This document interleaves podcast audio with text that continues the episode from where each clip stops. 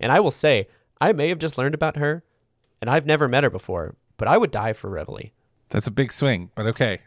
I'm going to just get out of the way and let you take some swings here.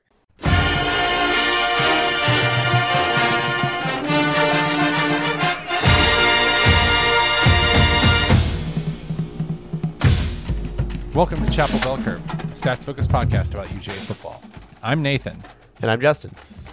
and today we're going to talk about our uh, first ever tilt between the hedges against the mighty fighting 12 man, the uh, against Aggie Nation, against what I would term, after some research, whoop.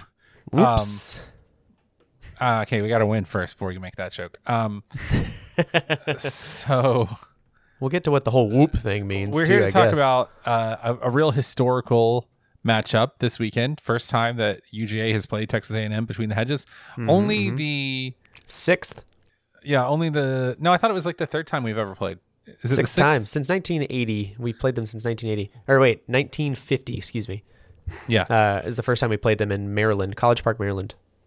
that's a weird place to have played them. And- Uh, yeah. But anyway, so let's start by getting into our sort of subjective narratives, Ooh. uh, talking also, points. I hate to tell you, but this is not the first time we played them between the hedges. Is it not? I thought it No, was. we played them back in 1980 and in 1954 in Athens. No, this is the first time we played them since they joined the SEC. That's what it was. Oh, there it is. That's the one. Yes, that is absolutely true. We have. This is the first time we've played them since they've joined the SEC. Yes. Mm, mm-hmm. Hundred percent correct. This is uh it's exciting. It- It's, it's really exciting because there's not a whole lot to know about this team. Uh, or, or not, not that's not true. There's not a whole lot that we know about this team. Is what I really meant to say. Uh, and well, certainly just like their fan base. Yes, yes, absolutely. Um, So, so I've got a couple of subjective narratives that I have been hearing this week, and I just Okay. would like to hear your responses to them. sure. First would be the idea that, uh, you know, Texas A&M is sort of a team of it's a the two different teams rolled up into one. You've got the team that only barely beat Arkansas. Mm-hmm, You've got the team that came pretty close to keeping it, uh, you know, respectable against Clemson, closest anyone's gotten this year against Clemson. And so I guess the the question is, you know, I think that is objectively true. I, I I'm wondering if which which version of this team you think is going to show up. Um, I imagine this team. Uh, this seems like a team that kind of plays to their opponent. If you take those two into consideration, uh, at least if we're we're playing to these subjective narratives, like Arkansas is is bad, uh, objectively, and it feels like you know Texas A&M may have played to Arkansas's uh, level of competition. They did the same thing with Clemson. So I imagine that this is not a bad team necessarily. Yeah, they only beat Ole Miss by so going through their year, forty-one to seven, uh, Texas State, 24-10 Clemson. That's respectable. Sixty-two to three Lamar. They lost to Auburn, 28-20. Lost. They beat Arkansas, 31-27, As you said, their only real blowout of the year. Although I don't think that Clemson game was quite as close as 24-10 looked. But the only real blowout they had of the year was they lost to Alabama, 47-28. Lost to Ole Miss, 24-17 or beat Ole Miss 24-17, beat Mississippi State 49-30, beat UTSA 45-14. Last week beat South Carolina 30 to 6. So, I don't know, I mean, last week was by f- uh, last week in Mississippi State was their highest like percentile performance. Mm-hmm. Uh the 86% last week, 90% against Mississippi State, 83% against Ole Miss. So they have certainly they've had you know their best three performances on the year in the last four games. So that's I suppose good for them. They are uh, sort of peaking in that sense, but also. I, you know, it's hard to say what team comes in here, but I think you're right. I think that they have to seem to have played to the level of their opponent, and you know, I, I don't know what kind of team couldn't get up for this kind of, you know, I mean, this is uh this is definitely a big game. It's a three thirty game, despite the fact that you know, Texas A&M is with three losses, basically just playing the spoiler here. I think Mm-hmm. that will certainly take their best shot. Um, are Sure. there any other any other narratives you're seeing here? Well, to that, just to, to add to your point there, I think that, I mean, this could potentially be Kellen Mond's last game as an Aggie. So it's one of those things where he wants to have a good game against one of the best teams in the nation. He wants to show the nation and all the scouts out there that he has something. and One of I his last games. One of his last games. And, and so, uh, you know, he's going to want to show what he can do. And so are a a lot of his teammates who are most likely going to be leaving for the NFL draft uh, potentially this year. So I think there's definitely that. Um, And so I think we see a team that's going to want to play to win, regardless of the outcome of their season. Uh, for you know, if we're if we're taking that into account, you know. Yeah, no, I, I think you're right. I don't. This doesn't feel like a game that's gonna be a letdown on either side for me. Uh, if you're UGA, you have to win this game to make the SEC championship mean anything at all. Um, and I think we are going to see a pretty focused UGA, and I think UGA has been focused pretty much 100 percent of the time this year outside of the USC game. So, um, what do you what are we thinking about? You know, stats, players worth highlighting before we get into the real advanced stats stuff. Do you? I, I know you have. I'm just going to mute my microphone. I'm going to get out of the way because I know you, you have a lot to say about Texas A&M.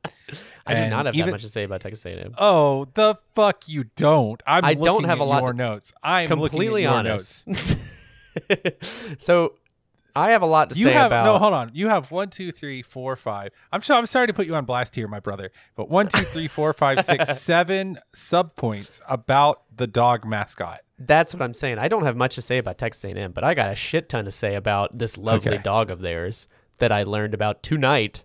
And I will say, I may have just learned about her, and I've never met her before, but I would die for Reveille. That's a big swing, but okay.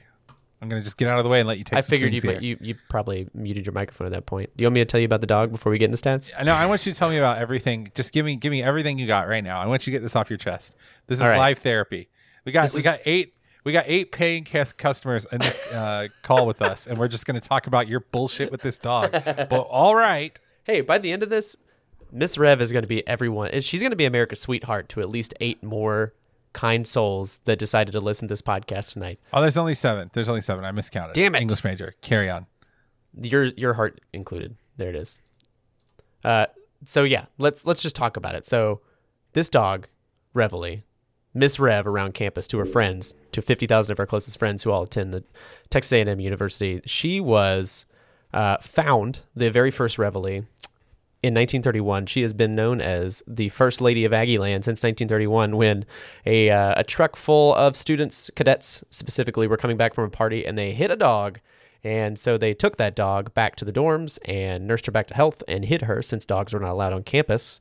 And she stayed with them there until uh, apparently there was like a burglar that came into the the dorms one night and uh, Reveille you know, heard this, found out about it, started barking her face off until everybody knew about Reveille, also chased the burglar off, and so she was allowed to stay.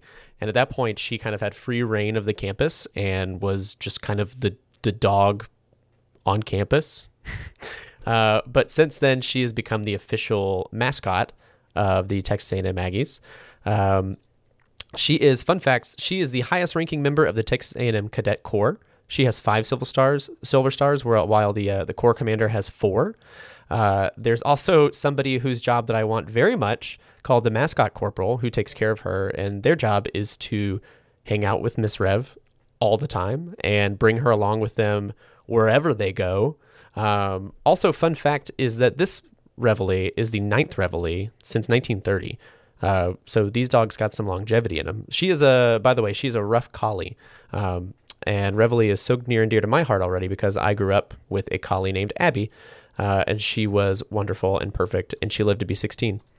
Um, also, Reveille has her own website, so everyone should probably go see it and see how beautiful and perfect this dog is in her fantastic little outfit. Um, and I'm going to stop before I get too deep into this because I really could talk about this lovely dog for the rest of my life. But She is wearing kind of like what I would do- what I would term as like a formal dog dress Mm-hmm. that I I very that very much appeals to me. Okay, Yes. so we've talked about the dog. The dog does have a website. I will say, in the interest of full disclosure, we did talk about Rodrigo Blankenship's website, we sure did. and this Reveille is from Ohio, and that makes sense because Ohio is the second widest place on earth, and College Station, New- uh, Texas, is the first widest place on earth. mm-hmm, mm-hmm. Reveille also has, and I'm sure you'll be excited to see this, a Twitter account. I just want to say that you may be acting big and bad right now, but before we started recording, you were all into this dog. no, I'm fully into this dog. She's like my second favorite non-UGA dog mascot. Mm-hmm. So I'm into it. I'm into it. That's that's high praise. There's a lot Second of good favorite boys and non. girls. Okay, because the first is the mule. No, the mule's not a dog, but yeah, my the mule is my favorite my favorite mammalian mascot of any His name's Blaster the Burro, and he's from the Colorado School of Mines. Put some respect on his name, first of all. Who's your first non UGA dog mascot favorite? Oh, uh, Smokey, my dog. I fucking love Smokey. Sm- Smokey, Smokey is my fucking favorite. I love blue tick hounds. I've always wanted a blue tick hound. Like I love, I love blue tick hounds. And Smokey right. is just like a big old doofus. And when he gets cold, he has a little fur coat that he wears, and they put a big coonskin hat on him when he's cold. And he's a perfect, beautiful boy. And I hope he had his hugs and his big jacket today.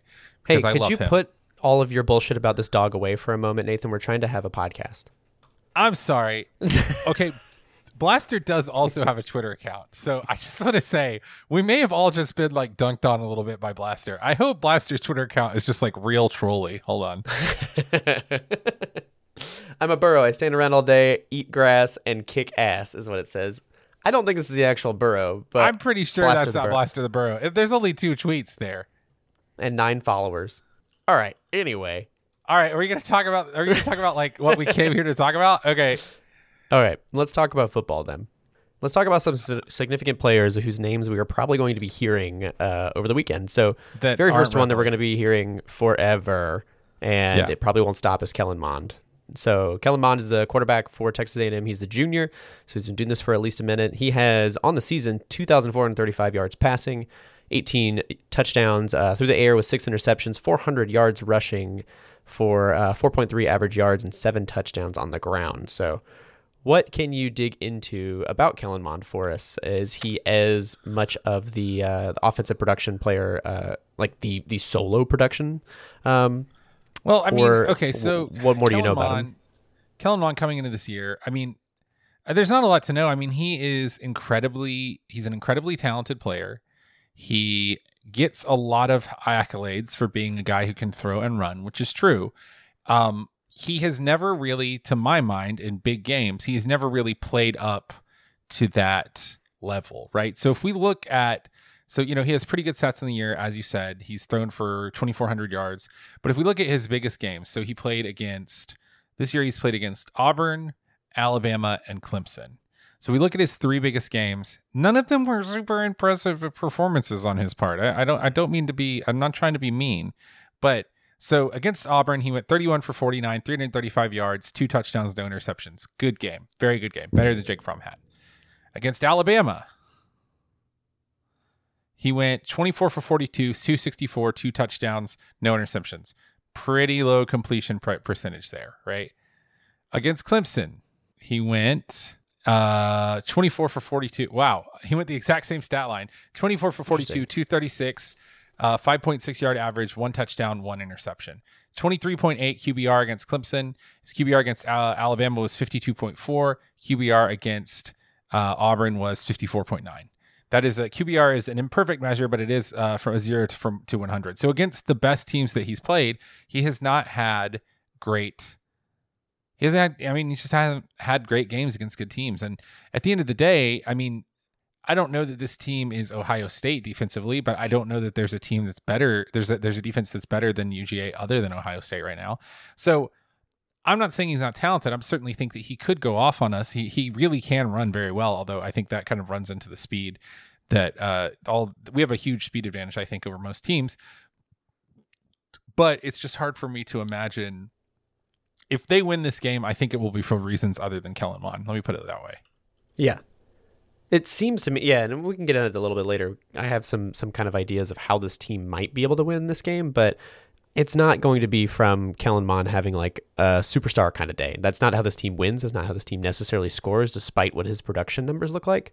Um, other players that we will probably see uh, and hear about a good bit on the offense, at least Isaiah Spiller is their number one rushing uh, running back. Their second most rushing uh, player is actually Kellen Mond with 400 yards rushing. Isaiah Spiller's yards are, are close to 800, uh, and he, you know, he's a little bit under the D'Andre Swift line right now. I don't have the numbers in front of me, which I probably should. Yeah. So uh, right now, Isaiah Spiller is um he's had 60 rush yards total versus AP top 25 teams this year. He's had 2.6 rush yards versus uh per carry uh, per rush attempt to uh versus AP top 25 this year. That's on 23 attempts, no touchdowns versus top 8 top 25 teams. Right? So versus top 25 teams Kellen Mond, just by reference on the same page, has a 59.4 per completion percentage. That's pretty good. 835 yards uh, and five touchdowns. So, like, that's fine. But, like, both of these guys are, I would say, better than serviceable, but probably worse than elite, if that makes sense. Um, I think I think one that you haven't mentioned here. Oh, you want to talk about Jhamon Ausbon first? Yes, I said his name so funny before we started recording that I wanted you to say it first. So thank Jhamon you. Ausbon is how you is how yes. I believe you say his name. He's there. Yes, by by far their wide receiver one. Um, he on the year he has 54 receptions, 744 yards, 13.8 per average, three touchdowns, long of 41 not a game breaker, but he is a big guy, uh, 6'2", 218. He's not necessarily like he's a, he's a very very good player, but I don't know that he's necessarily like a streak down the field, take the top off the defense. long of 41 is pretty low for a, an elite wide receiver. Now, we're nothing to talk about when it comes to elite wide receivers because certainly we haven't had great production in the past game, uh-huh. but still, I would say you know, I think the the player that scares me the most on this team is Buddy Johnson. He's a linebacker, number one. He's had 33 solo tackles, one sack, one forced fumble, no interceptions this year. Um, he has just had some really good games against Alabama. He had 11 tackles, uh, eight of them solo. I mean, he he's just a guy who like gets around. He's he's fast. He's strong. He is a junior this year, so he's experienced. Um, he can rush the passer pretty well uh, from a, from the linebacker spot. So I mean not necessarily you know they have a very they have a couple of very good defensive tackles that also i think are worth thinking about uh, in terms of people that would be worried about. But i think buddy johnson is definitely their most active player on defense. Uh, defensively uh, on the d line they have a couple of pretty good uh, defensive linemen. Yeah so i, I think the guy you got to look at is uh, and i'm going to butcher his name on their d line is uh, justin Madubuike. 6'3 304 pounds. He is a he is a he's a big old boy and uh, 37 tackles, three and a half sacks from the defensive tackle, from the nose tackle position, one forced fumble, one interception this year. Um, he's looked good uh, on the year, and I think I don't think he's quite a Javon Kinlaw type that gave us so much trouble against USC, but I think he is somebody that is worth looking at. If we have trouble, you know, holding serve up the middle, especially in pass protection, you start to think this could be a little bit more of a trap game you know, other than that, I, I mean, is there anybody else you want to point out on their team worth thinking about here? I think those are definitely the biggest ones. I mean, uh, Kellen Mond's one of those players that the commentators are going to have a field day just kind of going through and talking about Kellen Mond this, Kellen Mond that. He's he's kind of like the Tua of, of Texas A&M, and so he will be the one we hear the most about, most definitely. So, do you want to talk about things we want to see? Yeah. So let's talk about things we let's say let's do things we don't want to see first. Like, what would Texas A&M have to do to win this game? So, what are things we would see when this game starts that clue us in that this game is not going well? Uh, disruptive defensive line play from the from the get go. Um, oh, I I think look, UJ is probably going to struggle to run the ball because we're going to run the inside zone read.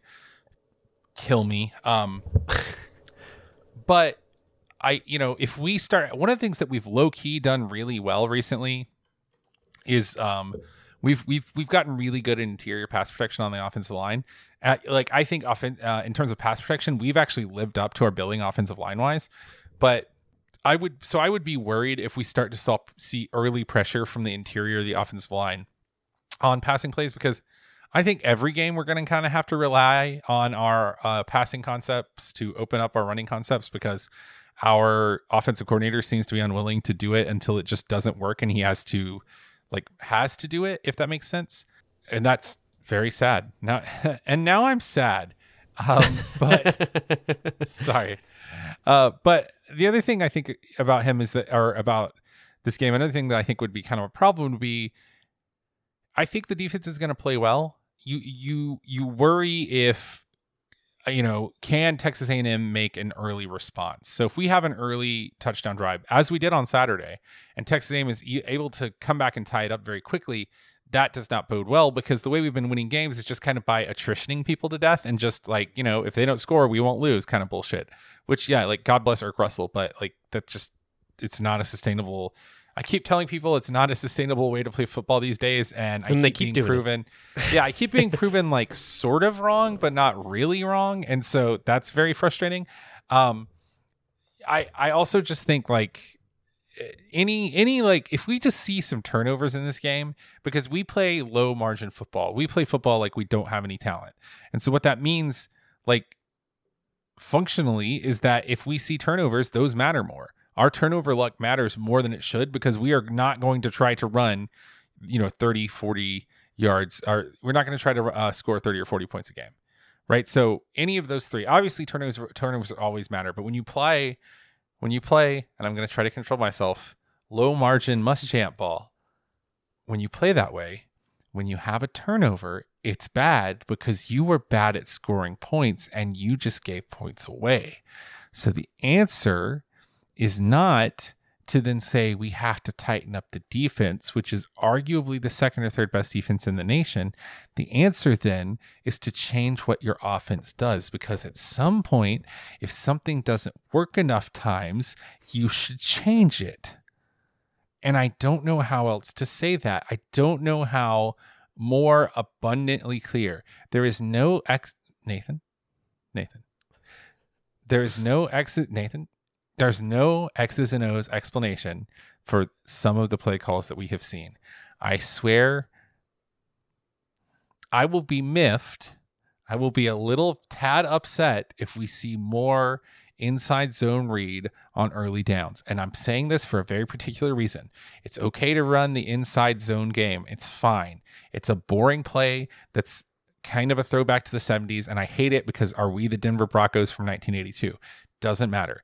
But the inside zone read works when you have a quarterback who will keep the ball. The zone read action just delays your running back out of the backfield and allows all of your linebackers, uh, your, your the opponent's linebackers, to scrape down and fill holes when they see where the play is going. It doesn't make any sense to do that when your quarterback is never going to catch the ball.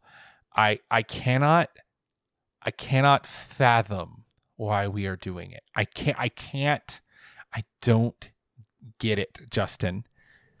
oh. Flames. I'm, s- I'm Flames. so sorry. Flames all over the side of my head. All over All my over it. face.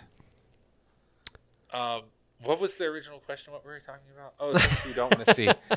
What? Okay, things so that what clue are, us into things that yeah that, that tell what, us what that are things, things? going What are things that you want to see? Please ta pull me back from the ledge here, because man, this that was rough. Uh, what, So- what are things that you want to see here?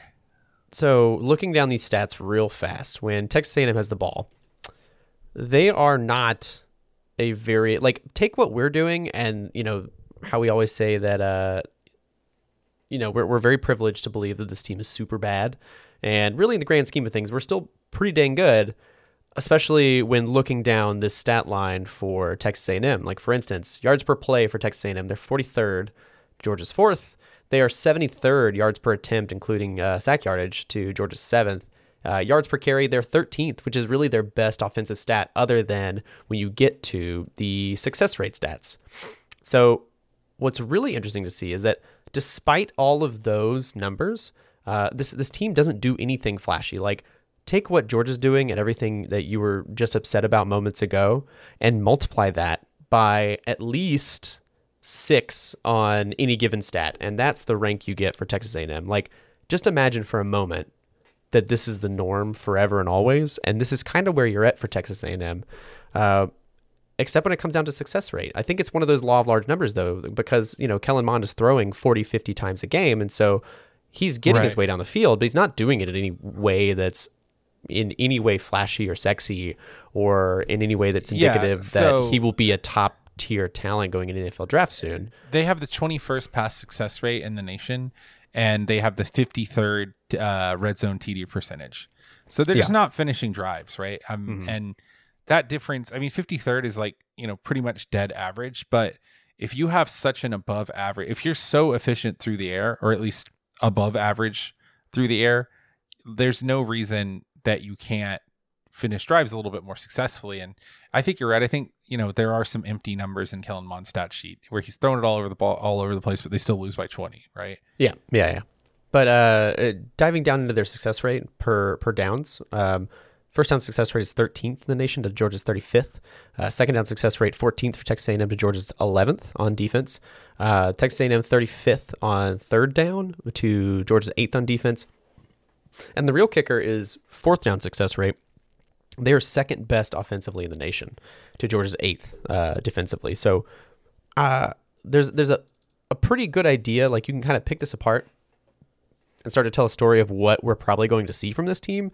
And it starts to look a little bit like a team that does really well when they, you know, depending on their opponent. Like they play to their opponent. That's kind of what we're seeing here in these stats is like they're not doing anything exceptionally well. They're just playing football a lot anytime they have the Yeah, ball, I mean, if that makes sense. They're they're playing like between a three and five loss team, which is what Mm-hmm. it appears. Well, I mean, they're objectively going to be somewhere between a three and five loss team this year, and that's how they're playing, right? I mean, do you want to roll this into our advanced stat part here? yeah, for sure. So, like overall, their efficiency numbers, right? Uh, 10th in rush success rate, very good. 21st in pass success rate, pretty good. 13th in success rate overall. However, they are 43rd on yards per play. This is not by any stretch of the imagination an explosive offense, which really doesn't make sense when you have somebody like Kellen Mond, who's such a dynamic offensive player in the backfield. If you look at Texas A&M explosively, this kind of bears out, right? So, like their explosive pay, play rate on the year, 64th. Their explosive pass, their explosive pass rates, passing explosive rate is 113th. That's bad, man. Yeah, you know their their explosive rate, their explosive rate rush or rushing explosive rate is 26th. Uh, their scoring opportunity, drive insights to the opponent's 40, touchdown percentage is 30th. So they have a lot of yards. They're not very explosive, and they're only you know slightly above average when it comes to getting TDs when like actually finishing drives from inside of the 40. This is a team that is pretty good on first down, pretty good on second down, just sort of straight up average on third down. And that kind of bears that out, right? Like this is a team that can pass the ball efficiently, they can run the ball efficiently. When you get them in third down situations, they are not as good at all.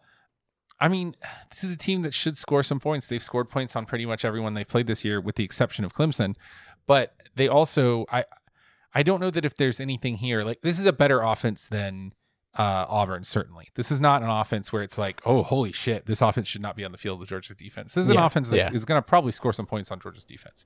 Yeah, But with the exception, uh, if you look at their biggest games, I mean, they scored 28 points on Alabama. That's good. They scored 20 points on Auburn. That's okay. They scored 10 points on Clemson. That's not great. Those three those three teams are the closest comparison that we have to Georgia's team, right? And frankly, Georgia probably has a better defense than Georgia definitely has a better defense than Auburn and might have a better defense than Alabama. Or actually probably does have a better defense than Alabama.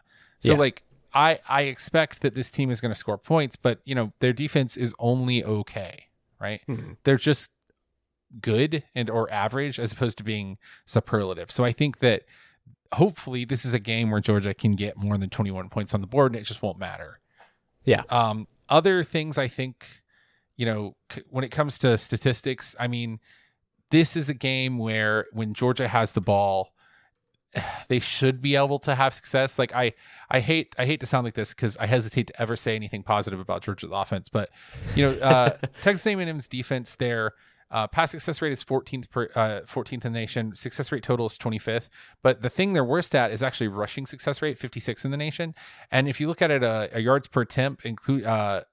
Uh, yards per carry without sack yardage, they're 87th in the nation. So they're not that great of a run defense. They're just a little bit below average when it comes to um, explosiveness rate overall, 49th in the nation. They are, you know, pretty good at preventing the explosive pass, 24th in the nation, but they are 81st in the nation in presenting the explosive run. So this is one of those times where, like, you should be able to run it against this team if you are just a little bit creative. If you do the same old bullshit, it's not going to work. Right. So, I mean, I think eventually in the third quarter, we'll go into halftime and somebody will talk to James Coley and be like, hey, run a pitch. It seems to be working, or run an outside zone, or run literally any play but the inside zone read option. Um, and when that happens, I think we're going to have some success. But, oh, okay. I got to stop. I got to pull the cynicism out here. This is a this is a defense we should be able to have some success against. They are uh, 15th in the nation in third down conversion percentage, so they're pretty good at defending the third down if they get you, especially Yeah. I think into like passing situations because they have a better passing defense than uh, rushing defense. But hopefully that's not an issue for UGA's offense, right? If if UGA's in that position, they got bigger issues, as so far Yeah. as I can tell. Yeah, I think this is definitely a game where we're going to need to do that thing. You remember when we were super excited about this offense earlier in the season, you know, because we had the best first and second down success rate? That's going to be what we need to do in this game. Do you know how I remember? Here, let me tell you how I remember. Go that. ahead. No, let me tell you how I remember it. Uh-huh. There's this Ernest Hemingway short story called Hills Like White Elephants, and it's just 2 Mhm. people talking about a train station. It's this man and this woman. But really, what it's about is this man and this woman who have had this like torrid affair through Europe in the 30s, and the woman's gotten pregnant, and the man's trying to convince her to get an abortion. I remember the times that we thought that this uh, offense was good, the same way that those two remember their torrid affair. Like, oh, Paris, ah, Prague, Brussels, wasn't that great? And now you're pregnant and I want you to get an abortion. That's how I feel about this offense, my dude. I have a I Well- have various other Ernest Hemingway based metaphors for this offense if you'd like. Uh-huh. I Well- i- i- if this is the old man in the sea, I'm definitely the Marlin. I'm Oh, just boy. I'm picked to the bone. All right, carry on. All that to say is that that's going to be what this this Georgia offense needs to look like in order to have success. I feel because this this Texas A&M defense does really well against quote unquote man ball. And and what I what I mean by that is that you know you already mentioned it once that this Texas A&M defense their stuff rate uh, is 16th in the nation. Their red zone uh, touchdown percentage is 11th in the nation. Like they're playing really well against teams that are getting to that point. And a lot of the teams they did well against, considering you know these statistics specifically, were SEC teams that were run first teams. And so mm-hmm.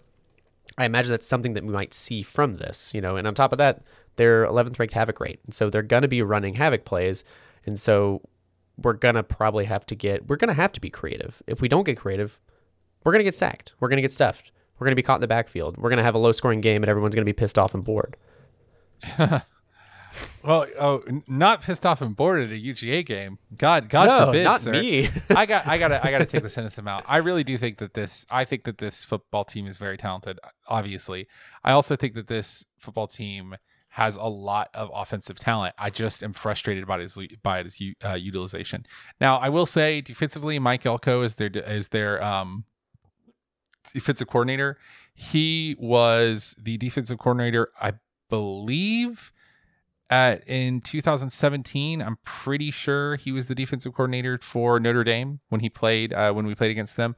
Very similar kind of defense. They're going to very active in the center of the defense uh, very active inside linebackers. He likes to bring pressure from a lot of places runs a lot of four down lineman stuff i mean obviously everybody's multiple so that doesn't really mean anything but mike elko is a very very good defensive co- uh, coach but he will bring pressure he's not quite like uh third and Grantham type, but he is really creative about where he's going to bring his, uh where he's going to bring you know blitzes from, etc. so, do you have some over unders to help kind of uh, tell the story further of this game? Yeah, over under two UGA rushing TDs. I'm going to just go ahead and say over because I'd like to live to see next week. Uh, I'm going to join you in that over for one, the same reason, and two, because I think that's going to ha- that, that's it's going to be how we win this game. We have to win this Yeah. game by that. Yeah, if we win this game, like you know how I was like, I can't see us just throwing the ball over Florida. We need to run on them, and then we didn't, and we won. Like Uh-huh. fine, but it's hard to see. Uh, first over under for me is Kellen Mond one and a half interceptions. He's got six on the year so far. Do we pick him off again? Uh, and the way I think we get there is that we we shut this team's run game down. I think the the biggest bright light for this team is their uh, run game, and so if we shut that down between the two players that are really producing ru- rushing yards, Kellen Mond and Isaiah Spiller, do we pick some interceptions off? I'm gonna say under. We, I, I'm gonna say under because I think it's the smartest thing to say. But I know that now that I've said it, we're gonna have like six interceptions against this guy.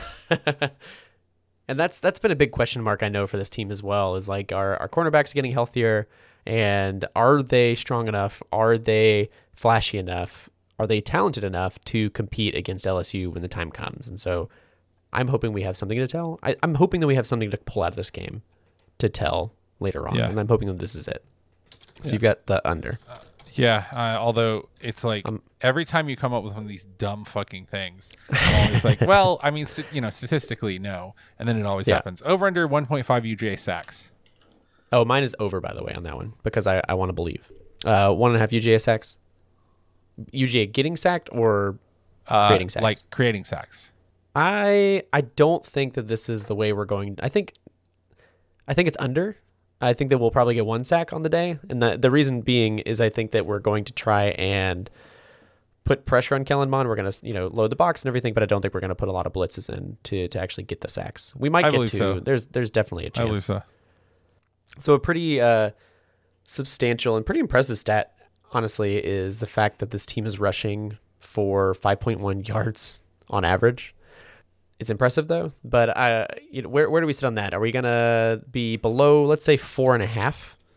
You know, four and a half yards per carry over under for uh, Texas A&M. Oh, Uh, under. hold on, Under. I'm gonna adjust it. 4.2 under. under. Okay. Slam that under. Yeah, I think that's still too easy, honestly. Um, I'll also give you a under. We're just gonna agree a bunch. It looks like. Yeah, well, it's just hard because I think we both kind of have the same. This is a game where, like, I feel like I, I haven't heard your prediction yet, but I feel like Uh-huh. we're going to be kind of in the same area on this game. Okay, over under 174 UGA rushing yards. UGA rushing yards. That's pretty solid. That's a tough one, and the reason why it's tough is because Texas A&M is allowing right now 132 yards. Georgia's producing 208. So splitting that is around there ish. And earlier we even said like we think that this game is won through the air for UGA. Um, oh no, we didn't. We said the exact opposite. Um, I'm gonna say under because I think you're gonna say over, right? Yeah, oh, yeah, I'm going to say over. Okay. So you'll hit the over. I'll I'll take the under. Just Yeah, because I every time that I've thought we're about to rush or Yeah, uh, a whole we bunch, don't. Yeah, I know. Yeah. I know. I'm thinking Jake that we're going to get to 175, and I'm going to lose the average yardage one because we're going to get to 175 by rushing for like three yards a carry like 100 times. uh-huh. Just going to Uh, never stop running the ball. So Erk Russell actually just sent in a question while he's Uh-huh. listening to the show right now, and I like it for an over under. Okay. Um, and you'll have to to roll with me here, but his his he he sent in an ask CBC is UGA has covered the spread for three weeks in a row. Will it be four? And so my over under 13 is and a half. yeah. Says well the over under is forty five points. The spread's 13 and a half. Yeah. Um, and will they cover the spread one more time? Is my question. Over under covers the spread. Yes, no. Uh, 13 and a half point win. This tells me what your prediction might be. I thought you were going to go in a different direction with your prediction, but this is telling me otherwise. I have a feel for how I think this game is going to go. And I think they're good, but they're not as good as Auburn. Ugh, fuck. Over. Over is in they cover the spread. Yeah, 13 and a half is a great number because I have no fucking idea. I am slamming the over so hard. Oh, you're ready, huh? I'm ready. I really thought we really thought a lot about that to agree on it. Wait, I didn't think you would say over, to be honest. Yeah, well, I think it's going to be like a 13 point win. So I can't decide. Oof. Uh, all right. Well, what I mean? if that's the case, then then paint me a picture. I think this is a game where UGA, and I'm going to say this very quietly. Hold on. I'm going to move my mic so you can hear me. Hold on. I'm going to get close to my desk. Hold on. Hold on. this is me knocking on wood. Okay. Now I'm going to stand back up. Sit back up there. Okay. I think UGA can run in this game. I think. I think they can. You think? I, I I think this is the kind of game where again it will be similar to what it has been in the past few weeks where we have a lot of frustrations in the first half because the run game doesn't doesn't seem to be working very well but you know I do think that those uh, the the many many many unsuccessful runs do sort of help wear down the other team eventually. So to that end it kind of feels to me like this is a game where UGA will probably be in a closer it will probably feel closer at times than the Auburn game because you know Auburn's offense was just not very good for most of the year or for most well yeah true but also for most of the game and so it felt like often during that game like okay well we can't run so you know God only knows like how we're gonna how, like how are we gonna score points but at the same time like Auburn's offense just sucks so bad it doesn't matter I don't think this is to be that kind of game because I don't know. I think that you know Texas A&M frankly just has a better offense, so I think Texas A&M is to score a little bit on this team. I'm not saying they're to score like 40 points, but I think they could easily put up 20, 25, 24 points. But ultimately, I think this is going to be a game that UGA wins just by sort of like running and running and running and running and running and running and running and running and running. You know what I'm saying? So to me, this feels like 30. Uh, 37 21 Okay. that's 27 so i'm just trying to i'm trying to hold on let me think so that's two field goals three field goals. Yeah that that's kind of what it feels like. It feels kind of like a three field goal game where it's just like rodrigo just has to bomb the ball constantly right? Because 31 gets you down to 28 four touchdowns three field goals that seems about right. Feels like two of those touchdowns will probably be towards the end of the third quarter. Maybe we break it out. Maybe we actually start running play action this year uh, at some point. This week. this Okay. well, I meant I meant in general this year, but yeah, this oh. this, this might be the week that we finally run like consistent play action. So yeah, 37-21. What a weird score. I I try to build my scores backwards from like the actual like way I feel that the points are going to be scored, if that makes sense. I think it's going to be deeply painful because I think this could be the kind of a game that's like 28-21 in the third. Yeah, I see that. So I, I definitely think this is going to be a game. In my mind, this is the way the UGA game narrative goes. Uh, they it's like a flash in the pan to start the game off. Like we have like a minute drive where they get a touchdown and everyone's like, "Whoa!" Uh, excuse me, whoop. Um, is what they actually say because it's a Texas A&M game. Whoop. Um, and then the next drive, like they, you know, they they drive Texas A&M to a three and out, and then we, you know, do it again. But this time it's a little bit slower, and we get a field goal. It was 10-0, you know, and then maybe we'll get an interception or a fumble, get the ball back. But you know, oh darn, like we didn't make it to the red zone. We'll kick a field goal, 16-0. You know, we go into uh, halftime maybe 23-0 because we get a running, uh, rushing touchdown. You know, 23-0 going into the third. We really slow it down, and this is when Texas A&M starts to pick it up. We go into the fourth quarter, 23-14. Um, at this point, we do start to pick it up. We get a few more touchdowns. We go up a good bit. Uh, Texas A&M gets a, another like a weird touchdown that they shouldn't have gotten. You know, they they blown coverage or something like that, and they try to go for two. It doesn't work out. Uh, so in my mind, at the end of the day, this looks more like a forty-one to twenty game. So, and that's kind of like that that weird back and forth the way Georgia does this thing, and you're like, uh, uh, and by the fourth quarter, you know, Justin's had enough beers to where he doesn't really mind anymore, um, and the game's already put away. But What is know, it like if to you were drink when you watch a football game? Stressful, it's just it's it's stressful, but in a different way. Like you're like, should I be worried? Is kind of what you feel by third quarter because I try Huh. to keep like a rate of like beer per quarter, but depending on the game, I'll have like a, a beer and a half or maybe even two beers per quarter. You never know if I'm getting real wild. Watching the game downtown last weekend, it was real wild. Right. So, 41-20. That's what I'm looking for. I think that's good. I think both of those are solid, solid predictions. Uh-huh. Let's take Oof. a look at our favorite segment, which is Ask CBC. Yeah, That's correct. If you want to hear your questions on the show, make sure you get them to us before we record each week, before the preview or after the game for the reviews with the hashtag AskCBC, or send them to us on Gmail at Yes. chapelbellcurve at gmail.com. We will answer those. And as Nathan said last week, we do answer all of these. Very rarely do we not answer a question. I think I can still count, count on one hand the number of questions we have not answered over the three years we have been doing this. So, very first question comes from George Zelliff. Who is most likely to be Texas A&M's it factor if they're gonna have a chance this weekend? Mm, it's got to be Kellen Mond. I would think so. I mean, if he can start the run game, means they can start play action, and if they start play action, I think we're actually in trouble. But that's the only way that this game goes the wrong way. I think. Um, yeah. Banshee Radio. How it isn't too late. They say offense wins games and defense wins championships. What does Georgia's offense and defense say about this team? We're theoretically would be good at winning championships if we could get to them. Uh, I mean, I think I don't know that how true that axiom is in 2019 though. Yeah. Uh, next question comes from Andrew Delicato. I used to work with Andrew Delicato at the Rook and Pawn, the very beginning of, of the Rook and Pawn. Do I know him? Uh, I don't know. You do not. He, he was very, very early, early Rook and Pawn, and he moved away to uh, do artiste things. oh, dope. So, question is what is a 12th man and how does it rank versus UGA traditions? So, we didn't talk about this earlier because we were too busy talking about that wonderful dog, Reveille. Mm-hmm. But the 12th man comes from back in 1922. Uh, the Aggies were facing the Centre College Praying Colonels in Dallas. Praying Colonels.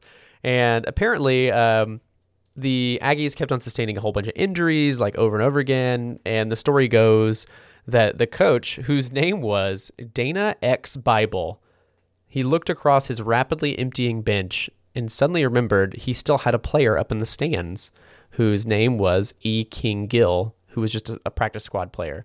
And he thought, well, better time than any, you know, in, in true like Rudy Notre Dame fashion, calls Gill down, and Gill has to put on some other guy's uniform who was injured in the first quarter, and he puts Gill in, and uh, apparently they go and win the game twenty two to fourteen, uh, which is. As they say, one of the greatest upsets in college football history. You know, the greatest upset you never heard about. And uh, Gill is one of the last people that ended up being okay by the end of it. But he did. He I don't think he ever actually played he just went to the sideline and was the only player left on the sideline by the end of the game. Like That's could have played. sad. Yeah, could have played, but he didn't play. He was just a backup in case they needed him.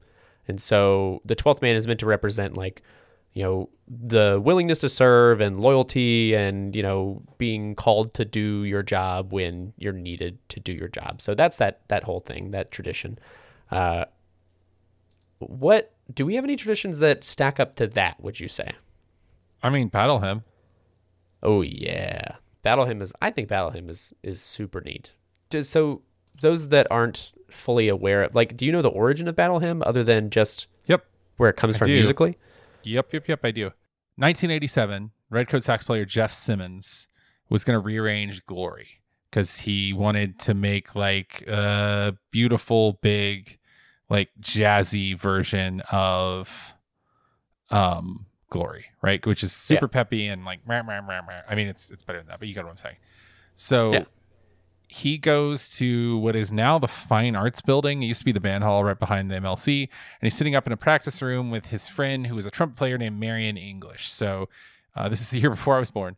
So they write out a version of Glory. Glory, of course, being based on Battle Hymn of the Republic. That's the direction they take it. So because Marion was his best friend, Marion insisted that Jeff write a trumpet solo for the for the beginning of the tune, right? And so basically it got played sort of like it was kind of like the core song if you're familiar familiar it still is UGA's core song it is the Redcoats core song but uh it, it was kind of like the core song for um for the Redcoats in many ways for many years something that they played a lot and something they got played during the games but was not necessarily like the focus of the pre-game tradition in night in 2000 uh the current director of the uh, Redcoat band among others uh rewrote the pre-game show uh, to include the battle hymn solo in the upper deck, uh, upper deck southwest corner, blah blah blah blah blah. Um, so it's cool. I think it's a cool tradition because it is just as like organic and student led as the Twelfth Man, albeit obviously like a lot less uh, old. Um, because you know it was just these two dudes who just like wanted to write something, and then like you know, thirty three years later, you've got or thirty two years later, you've got kids growing up imagining being that soloist, right? And it just started with these two dudes sitting in a practice room playing the piano. And I think that's pretty cool. That is pretty cool. Next question comes from Herschel Skywalker. Why did the tall one talk so much about board games? I thought this was a podcast about Florida Man. Who is this? Who is this motherfucker? Hold on a sec. No, hold on. No, hold on. No, hold on. Hold on. Who does this piece of shit think they are? Hold on. Herschel. That one I got a kick out of when I was putting together the notes. All right. Well, I respect that his uh, his bio is greatest running back and Jedi warrior of all time. May this fourth be with y'all. Uh, Athens, planet Ewok is his location. Uh, I don't know Herschel because I didn't have enough girlfriends when I was young. Frankly, Uh, Redhawk asks, "Who is the real Texas A&M? The team that barely beats Arkansas, or the team that competes with Clemson and Death Valley?" mm, I think at this point it's probably closer to the Clemson one. I think so too. I mean, this team is still ranked The last three or four. per um, the SP last- Plus. They're still ranked fifteenth. Mm-hmm. It's a good team. That's that's pretty damn good. That's nowhere near Arkansas. Stafford Keg Delivery. Where does Reveille rank among the live mascots of the SEC? Thank you for bringing this up. Thank you for asking. I think that she is a very good dog, and I'll give her number two. I'm gonna say three, but that's just because of my personal blue tick coonhound fascination. That's fine. That's fine. Kyle Neb asks, "Who is on the offense of your all Disney football team? Any Disney property?" He says. Oh, who's on offense? Who's on the offense of your all Disney football team? I mean, This has just become the troll show, apparently. yeah, seriously. Captain America is the quarterback. Uh, I'm gonna have Hulk as my entire offensive line. We're gonna run like him for no, all no, no. Just listen, listen, listen, listen. Just listen. Just listen. We're gonna run the I-11 offense, which is a uh, it was an offense that the A11 offense rather is an offense where you have a center, a Y back, a U back, and then you have six wide receivers. Um, and you have two, and you have two people in the backfield, both of which can throw the ball. And the two people in the backfield are going to be Cap, and let's go ahead and say, just so we don't do all all Marvel universe, Mm-hmm. I think my second my second guy in the backfield who's going to be more like my Lynn Bowden style um, running back who can throw is going to be Stitch from Lilo and Stitch. Thank you. I was just about to say Stitch. Yeah, virtually indestructible, right? Quick on his feet, great versatility, moves quickly, very squishy, pullable like cat like taffy candy, but can't be hurt. Basically, I think he's he's a great choice. Um, Three wide receivers. The Jonas Brothers from Camp Rock. no, fuck that. Okay, we're we're trying. we need a team that can win. We can need a team that can win. So obviously, one our outside wide receiver is Vision. Can't he can't Uh-huh. be he cannot be interfered with, nor can he interfere. That's that's easy. That's easy, right? That's a back shoulder fade all day, all day. Uh, I think our our U player, who's going to be our tight end, one of them is going to be Thor. The other one is going to be Kronk from the Emperor New Groove. Kronk might be the center. No, no, no. The center's Hulk. So Kronk's the so Kronk's the Y player. Then our other outside receiver, who's a good, who's a good Disney character. Oh no, our interior, our interior kind of like scat back slot receiver is definitely going to be Rage from Inside Out. That's for sure. Okay. Because like That's that dude, that dude will fuck you up over the middle, and it's like Lewis Black, and that that I find that to be that's very appealing. I'm gonna say that our interior B receiver here is gonna be Rey. Force powers has a lightsaber, very hard to block because of said lightsaber. Um, can get into your dreams, alluring eyes, just total package, total first round grade. Um, our A interior receiver is gonna be who's the who would be the best Disney princess at playing football? Um, I'm thinking Hold Hilary on. Duff's character from Cadet Kelly. Okay, that's uh, that's barely a Disney princess. The actual answer is what Samantha just said, which is Moana. That's fair. Oh no, Mulan. I'm trying to get oh, yeah, some no, like no, deeper it's, cuts. It's definitely Mulan, right? Trained soldier, good with the sword. Again, both of our interior receivers have swords, right? We've got Again, Rey. we- Cadet got- Kelly. Cadet, fuck Cadet Kelly, not a Disney princess. We've got Rey at the B receiver position, lightsaber force powers. We've got Mulan at the A receiver p- position, proving that gender is not is just a construct, uh, you know, created by society, and that you know sexuality and gender are fluid. Also has a sword, total package, first round grade. So we've got one more slot receiver. We need somebody quick who can go across the middle. We need like our Danny Amendola. We need our like who's our little white guy receiver on this team. We, we've already got Mm, Rage and we've got Stitch who can both kind of play that role, but we need like a real, like somebody who looks like they can. Oh, Max from a Goofy movie. I think Max from a Goofy movie is a great slot receiver because he's he's just straight up like he he's doesn't seem that fast, but he's like indestructible, and he and he and he gets his rod and reel. I'm playing this game where we get to bring our equipment into the game. So like Rey, for instance, will not be wearing football pads, but she will have a lightsaber. Mulan will have laminated armor from the Han Dynasty. I just feel like we missed a lot here. I feel like we missed a whole on. lot of Disney Okay. Channel original movies, but you know what? All That's right, okay. fine, fine. I'll give you. You min maxed it. You min maxed it. It's good. No, I'll give you a token one. I'll give you a token one. I'm going to replace Thor, so we only have two Marvel characters. I'm going to replace Thor with the, as from the tight end, for, uh, with Johnny Tsunami. With Johnny Tsunami. I would choose Erik Von Detten's character from Brink before I choose Johnny Tsunami. Incorrect. The actual answer is the famous Jet Jackson. okay, that's fine. Let's Blade. Yeah. I still think. look, here's the thing. Famous Jet Jackson. team leader, knows how to balance two parts of his life, being a superhero and also an actor and also a regular kid. Uh, smart, committed, has like super gadgets, shockingly willing to commit violence. I mean, just like a full package again. Again, I'm also just saying there are so many good, solid teams in Disney Channel original movies that we missed out on. Cheetah Girls, Gotta Kick It Up, Camp Rock. What's the one Halloween with What's the one with the volleyball team? Uh, that is. Zenon Girl of the 21st Century is Did she have a volleyball team? she is the offensive coordinator. And the whole the whole offensive playbook is on her little mini CD earrings. Beautiful. I actually like that. Okay, we have to She'd move still on be better we than do this James forever. Coley. Dirty Dan asks, "What is your favorite Thanksgiving dish?" Okay, it's my favorite is definitely cornbread dressing, but my favorite that nobody's had before is Mama Stanberg's uh, cranberry relish, which is this relish recipe that no one likes that I found that my dad found on NPR like 15 years ago and always makes. And it's like cold, and you partially freeze it, and then you let it dethaw so it has pieces of ice in it, and it has like it's like cranberry and onion and uh, horseradish relish. It's very Huh. good. Yeah, I know everyone you. but me hates it. it's okay. It's I'll try. fine I'd try it. literally everyone but me hates it. It's totally okay, but I love it. Uh, Anna's grandma makes this um, onion casserole, like any casserole. I am uh, I am casserole till I die. Hold Like, on, hold on, whoop, hold on, hold on. Onion casserole. Oh yeah, it's like these pearled onions in a casserole with like you know cream and mushroom and all that kind of stuff, and then she bakes it. And there's some crispies on top, and it's really good. Like it does. It sounds like nothing, but it's everything. Is the thing. Huh. Like my other favorite casseroles, corn crack, corn casserole, fantastic. Green bean casserole, give it to me now. Uh, sweet potato casserole, Corn like, hit me casserole with that. is very good. Corn casserole is pretty similar to your dressing. Uh, uh, what'd you say? Corn dressing, cornbread No dressing. cornbread dressing. Have you never had cornbread dressing? It's just I like have. it's just like dressing but better. Hmm. Yeah, very good. Thanksgiving is one of my favorite uh, holidays because I just get to eat and I don't have to apologize for anything. Not that I should have to, but even less so. Mm-hmm. All right, Ryan Clark asks. In the same, this is more Thanksgiving stuff. When should I start defrosting my turkey? Right now, Ryan, what are you doing? Quickly. Stop what you're doing right now and defrost it.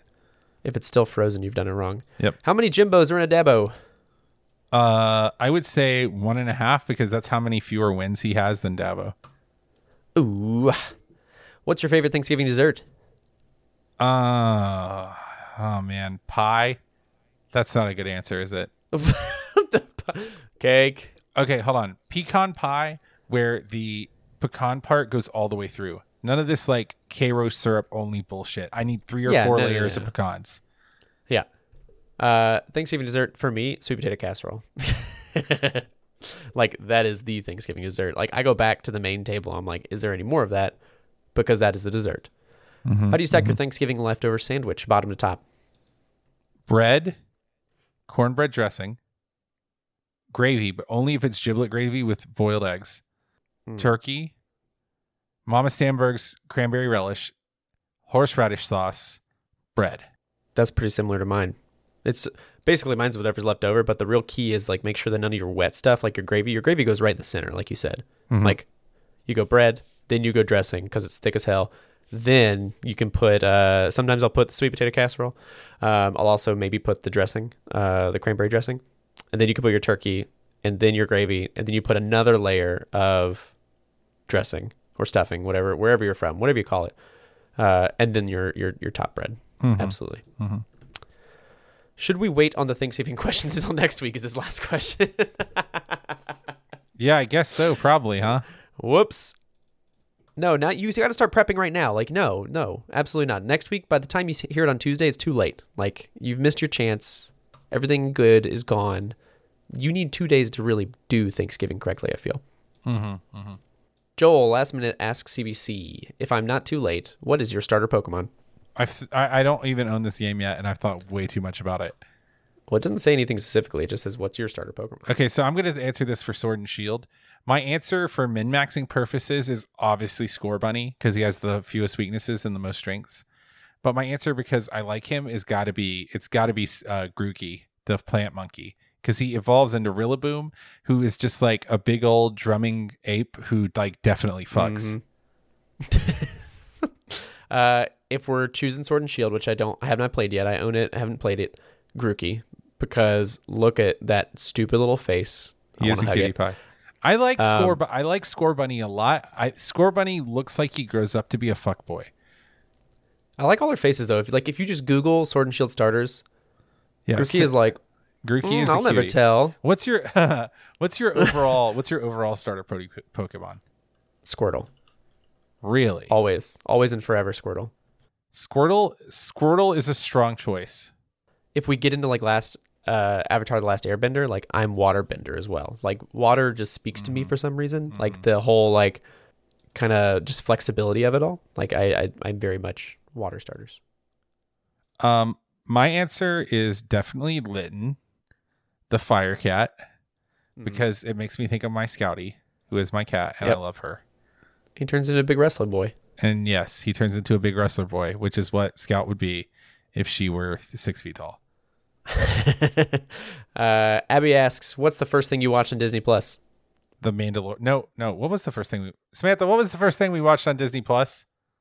Oh yeah, Tom and Huck, the Disney Channel That's original version cut. of yep, deep cut. The Disney Channel original version of Tom Sawyer with Jonathan Taylor Thomas. Yeah, yeah. Anna's pretty exci- excited about the JTT on Disney Plus. Uh, we watched Smart House.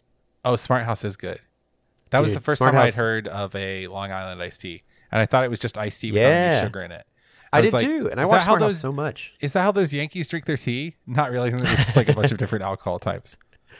Uh, yeah, we watched Smart House, and then I immediately started watching the original X Men cartoon series, which is also on Disney Plus. Which I did amazing. watch that. I've watched The Mandalorian. I've watched. Oh, we watched the Goofy movie. Yeah, we watched the Goofy movie. Because I had this we will get thing. to Goofy movie as well. Oh, there's a Goofy movie question. Okay, go ahead. Oh no, no, I will get to Goofy movie. I'm, Like Yeah. watching it, I haven't watched it yet.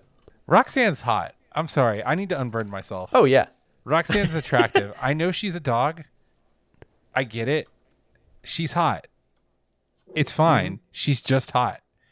I wish she weren't, fine. but she objectively is. And maybe one day I'll get over it, but I, I I'm having a hard time right now working through it. I have a lot of emotions about Roxanne. Here is a stats year question uh, to sandwich all these before we get to West Coast marks. Are there any statistics on how many times each receiver has run each kind of route in the route tree, or possibly what routes were run each time a receiver was targeted? Digging into the film, it seems like Coley does a poor job of matching routes to skill sets. They'll have a Robertson uh, running hitch routes instead of slants, so he isn't able to take advantage of his speed. They have Cager running, uh, excuse me, post routes. Post, bleh. Why can't I went Canadian there for a second. They have Cager running post routes when he is definitely not fast enough to get deep separation. Any thoughts or stats that may help me dig into this? Thanks. And this is from Andrew Carmichael. Okay, so I pulled the route tree tables from Cager, Robertson, and Blaylock. And I actually think there's something to what you're talking about here. And I really hope that people listen to this long enough to hear this part because this is like the most cogent thing I'm going to say today. So um, I think there's something to this because there's a disconnect between the play the play share percentage and the yard share percentage. So okay, Lawrence Cager has been tar- targeted six times on the curl route for 30 yards. That's 16% share of his catches. Okay, he has a 67% catch rate. He's been targeted four times in the out route, and he has 36 yards for a 10.81 share of his uh, uh, share of his yards and a 100% catch rate. He's been targeted on the go route three times for 104 yards, 8% share on three catches, 100% catch rate. Right? Uh, It is weird. I mean, he's averaging like five yards a, a catch on the curl. He's averaging 10 yards a catch on the comeback. These are his top three by targets. He's averaging about 10 yards a catch on the back shoulder fade. He's averaging two yard. He's averaging 16 yards a catch on um, the uh, fade route, the straight up fade route.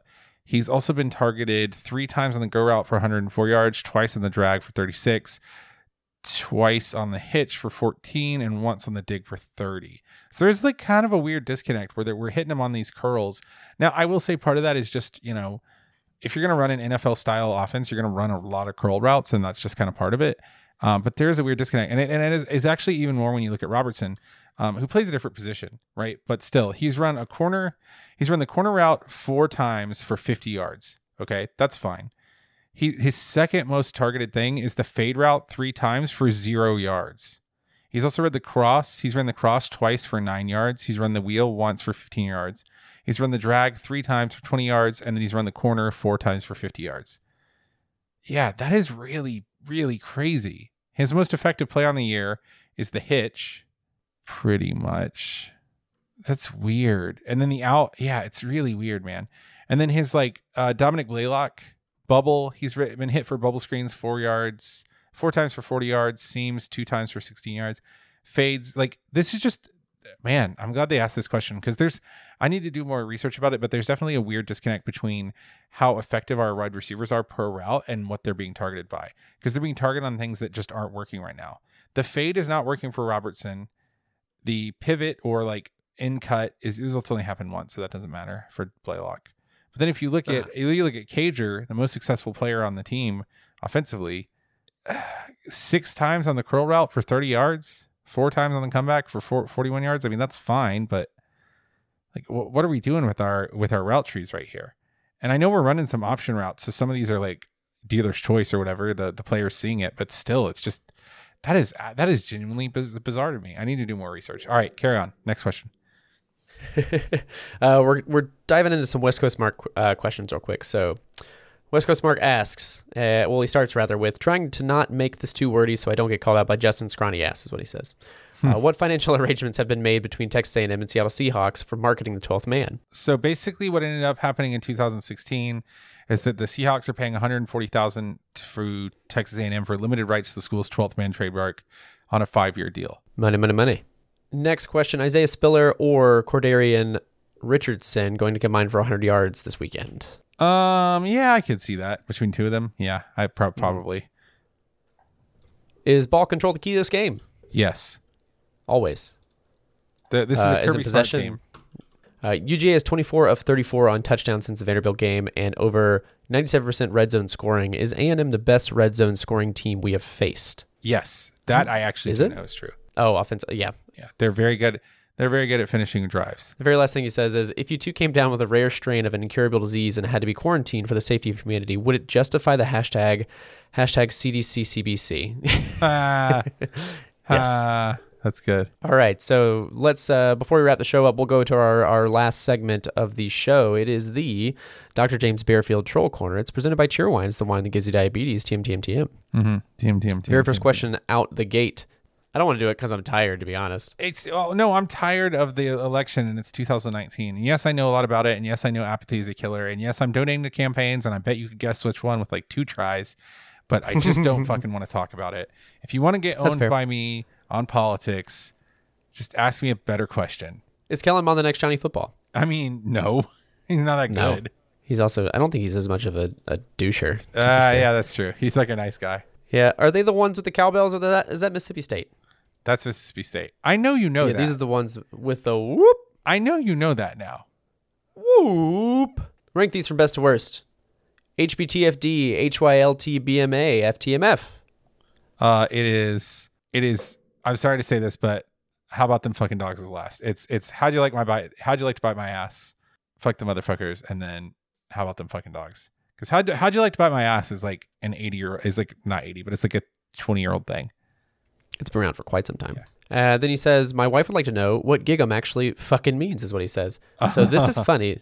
You do you have an answer for this? Because I don't. I do. Yes. So I I went deep into Aggies. Uh, they all they, so on their website they have like terminology and they have all the sayings that they say, uh, the phrases and, and whatnot. And so what Gig'em means is it comes from a game back in 1920 when uh, somebody, it was a member of the Texas A&M Board of Regents, class of 1906. His name was P.L. Pinky Downs. When Downs asked the crowd at a yell practice, which uh, we didn't really get into yellers, but you'll see, you might see some Texas A&M yellers, but it's a small squad of uh, five people who, uh, instead of like cheerleaders, for instance, they have five people who do these yells, these A&M yells, and they essentially direct the crowd in like very uh, choreographed chants and whatnot. But Downs asked the crowd at a yell practice before the 1930 TCU football game, who, if you may remember, are the Horned Frogs. What are we going to do to those Horned Frogs? And improvising, he borrowed the name of a sharp pronged frog hunting tool called a gig and answered his own question by saying Gig'em Aggies. So for emphasis, Downs made a fist with his thumb and extended straight up. And uh, if you're playing along with me at home, that is just a thumbs up. So if you see a bunch of Texas A&M fans making thumbs up, it's apparently their uh, you know their super unifying symbol that is universal and shows that you are a Texas A&M uh, Aggie for life Oh, if you give them the thumbs talk up. about like talk that about is- like the long term grift of just like co-opting something. I respect the shit Yep. out of that. So Gig'em Aggies, if they're giving you a thumbs up, you'll if you go to their Man, website, you will great. see like on the front page so many people like cadets, students wearing their signature maroon, just giving a thumbs up, and it just looks like people like approving. But it is Gig'em Aggies, and that's our show. That's our show. We did it. That's a long one. I feel. So, if you like what you heard here today, you can do three things for us. First, you can spread more love in the world because there's not enough of it. Second, you can no four things, I guess. Second, you can leave us a rating or review, especially on Apple uh, Podcast. That's just the way the game is played. That's where a lot of our downloads come from. 3rd Uh-huh. you can hit us up on Patreon if you really want to support us directly, and you can be a part of this beautiful, beautiful uh, Discord that we're currently recording on. And finally, if you want to rep our merch, we have a "How about them f and dogs" thing. Um, Yes. So, uh, uh, how about them and dogs T-shirt? So we just came out today. They're selling like hotcakes, but it's print on demand, so we're not going to run out. So just go order one. Uh, that I'm a Yeah. bad salesman. We also have cold weather clothes too. Yeah, we have cold, cold weather leather hat. clothes. We have a hat. We have some hoodies. We have everything you need to put on your body except for pants. And do you need pants really? No, you don't. It's fine. But if you do, we could get them too. Yeah. We will catch you this weekend in the Classic City where we will do our best to not get gigged, as that is not a thing I think you can do, do to a dog God. effectively. I But hope we don't get gigged. I hope so too. Until then, go dogs. Go dogs.